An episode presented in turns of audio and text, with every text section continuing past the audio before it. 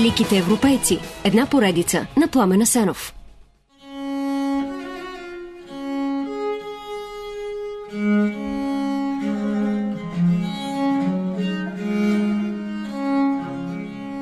Вечното мълчание на тези безкрайни пространства ме ужасява, написа през седемнайсети век Блез Паскал в своите мисли.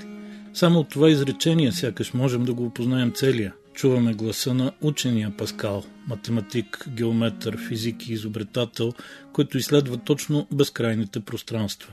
Тук е философът Паскал, който цял живот рови за Бог, и точно от него се отронват отчаяните думи за вечното мълчание.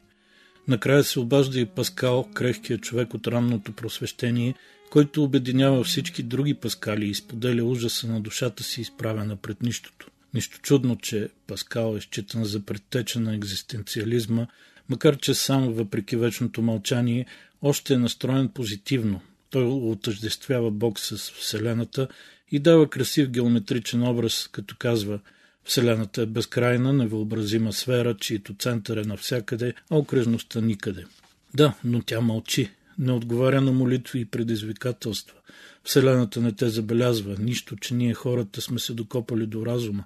Нещо абсурдно, доколкото е способно да се раздвои така, че да изследва и самото себе си. С други думи, имаме самосъзнание и тъй като няма друг такъв наоколо, сме единствения шанс безкрайните пространства, сред които мълчи Бог, също да опознаят себе си.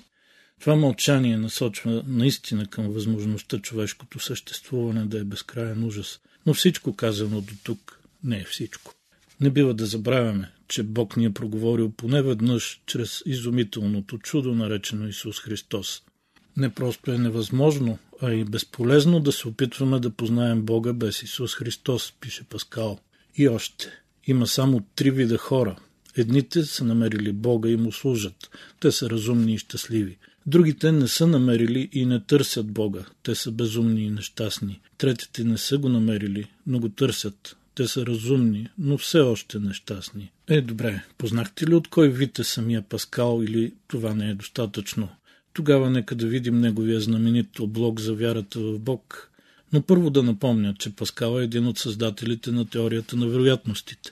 През хиляда шестстотин петдесет и четвърта той издава трактат за аритметичния триъгълник, повод за чието написване е възможността да се печели на хазарт. Триъгълника на Паскал е форма за разполагане на биномните коефициенти във вид, при който всяко число е равно на сумата от двете числа над него.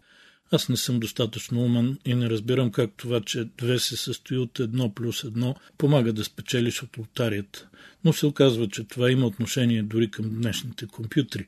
И не случайно един от базисните компютърни езици носи името на Паскал. Но да се върнем на прочутия облог за вярата, който е използване на вероятностен модел като аргумент за необходимостта от вяра в Бога. Ако вярваш и Бог съществува, казва Паскал, печелиш всичко, като отиваш в рая. Ако вярваш, но Бог не съществува, не губиш нищо, просто живееш морален живот. И обратно, ако не вярваш, а Бог съществува, отиваш в ада и губиш всичко. Ако не вярваш, а Бог не съществува, не печелиш нищо. На какво ще заложиш, човеко?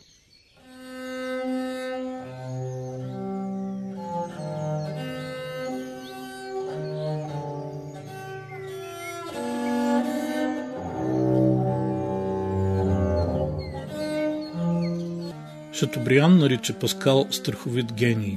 Да, този болнав човек, който умира едва на трийсет и девет, е един от най-знаменитите философи и учени изобщо. Неговите мисли с изящния си език и брилянтни прозрения е сред върховете на френската литература. В същото време Паскал има огромни приноси в математиката и физиката. Като философ на науката той държи на контролирания експеримент и някои неслучайно го наричат авангарден кръстоносец на емпиричната наука. Паскал се противопоставя и на картезианския рационализъм, и на метафизиката на средновековните теолози, и на светската нагласа на езуитите. В същото време сам затъва в древни пророчества, библейски чудеса и мистицизъм. Този човек, който изобретява механична сметачна машина, носи в същото време колан с остри зъби, сякаш за да му напомня болката, че е тук за кратко. Това човешко кълбо от противоречие и величие се ражда през хиляда шестстотин двадесет и трета в Клърмон, Баща му е адвокат и данъчен администратор, запален по науката и експерт по математика. Майката на Паскал умира, когато той е на три, а баща му обучава сам по специална програма своето дете чудо. Бащата правилно смята, че ако започне момчето с математиката и геометрията от начало, то ще се захласне по тях и ще зареже другите науки, затова ги отлага за накрая. Паскал обаче е твърде умен и сам, тайно от баща си, ги открива като науки. Една вечер баща му Етиен го сварва да чертае геометрични фигури по пода и установява, че малкия сам е открил основните принципи на евклидовата геометрия. Така че бащата се предава и му дава да чете самия Евклид. Паскал толкова напред в математиката, че още на тринайсет баща му го представя на някой от най-знаменитите умове на епохата в собствения си научен кръг. На шестнайсет Блез Паскал издава своето есе за коничните сечения, известно като Теорема на Паскал. През хиляда шестстотин трийсет и девета баща му е назначен за главен данъчен инспектор в Руан, чиято хазна е в пълен хаос. За да му помогне, младежа изобретява механична сметачна машина, наречена калкулатор на Паскал и позната още като Паскалина. Това му коства три години изчисления и изработването на около петдесет прототипа. Да не забравяме, той е на деветнайсет, а века е седемнайсети. На двайсет и три Паскал се запознава и с янсенизма, течение в католическата църква с различно тълкуване на въпроса за спасението на душата. Междувременно той продължава да се занимава с математика и физика, изследва динамиката на флуидите и природата на вакуума. Тези занимания прекъсват и вниманието му се насочва почти изцяло към теологията, след като през хиляда шестстотин петдесет и четвърта има разтърсващо религиозно преживяване. Паскал веднага записва откровението си на пергамент и го носи цял живот зашито в колана си. В годините до смъртта си през хиляда шестстотин шейсет и втора, освен различни активности, свързани с янсенизма, той пише своя труд «Апология на християнството», но не успява да го завърши. Оставя много бележки, от които приятелите му янсенисти сглобяват и през хиляда шестстотин шейсет и девета издават първата версия на знаменитите мисли. Величието на човека е в мисълта. Какво друго да напише в книгата си гения Блез Паскал, преди да се втурне в истинския си вечен живот.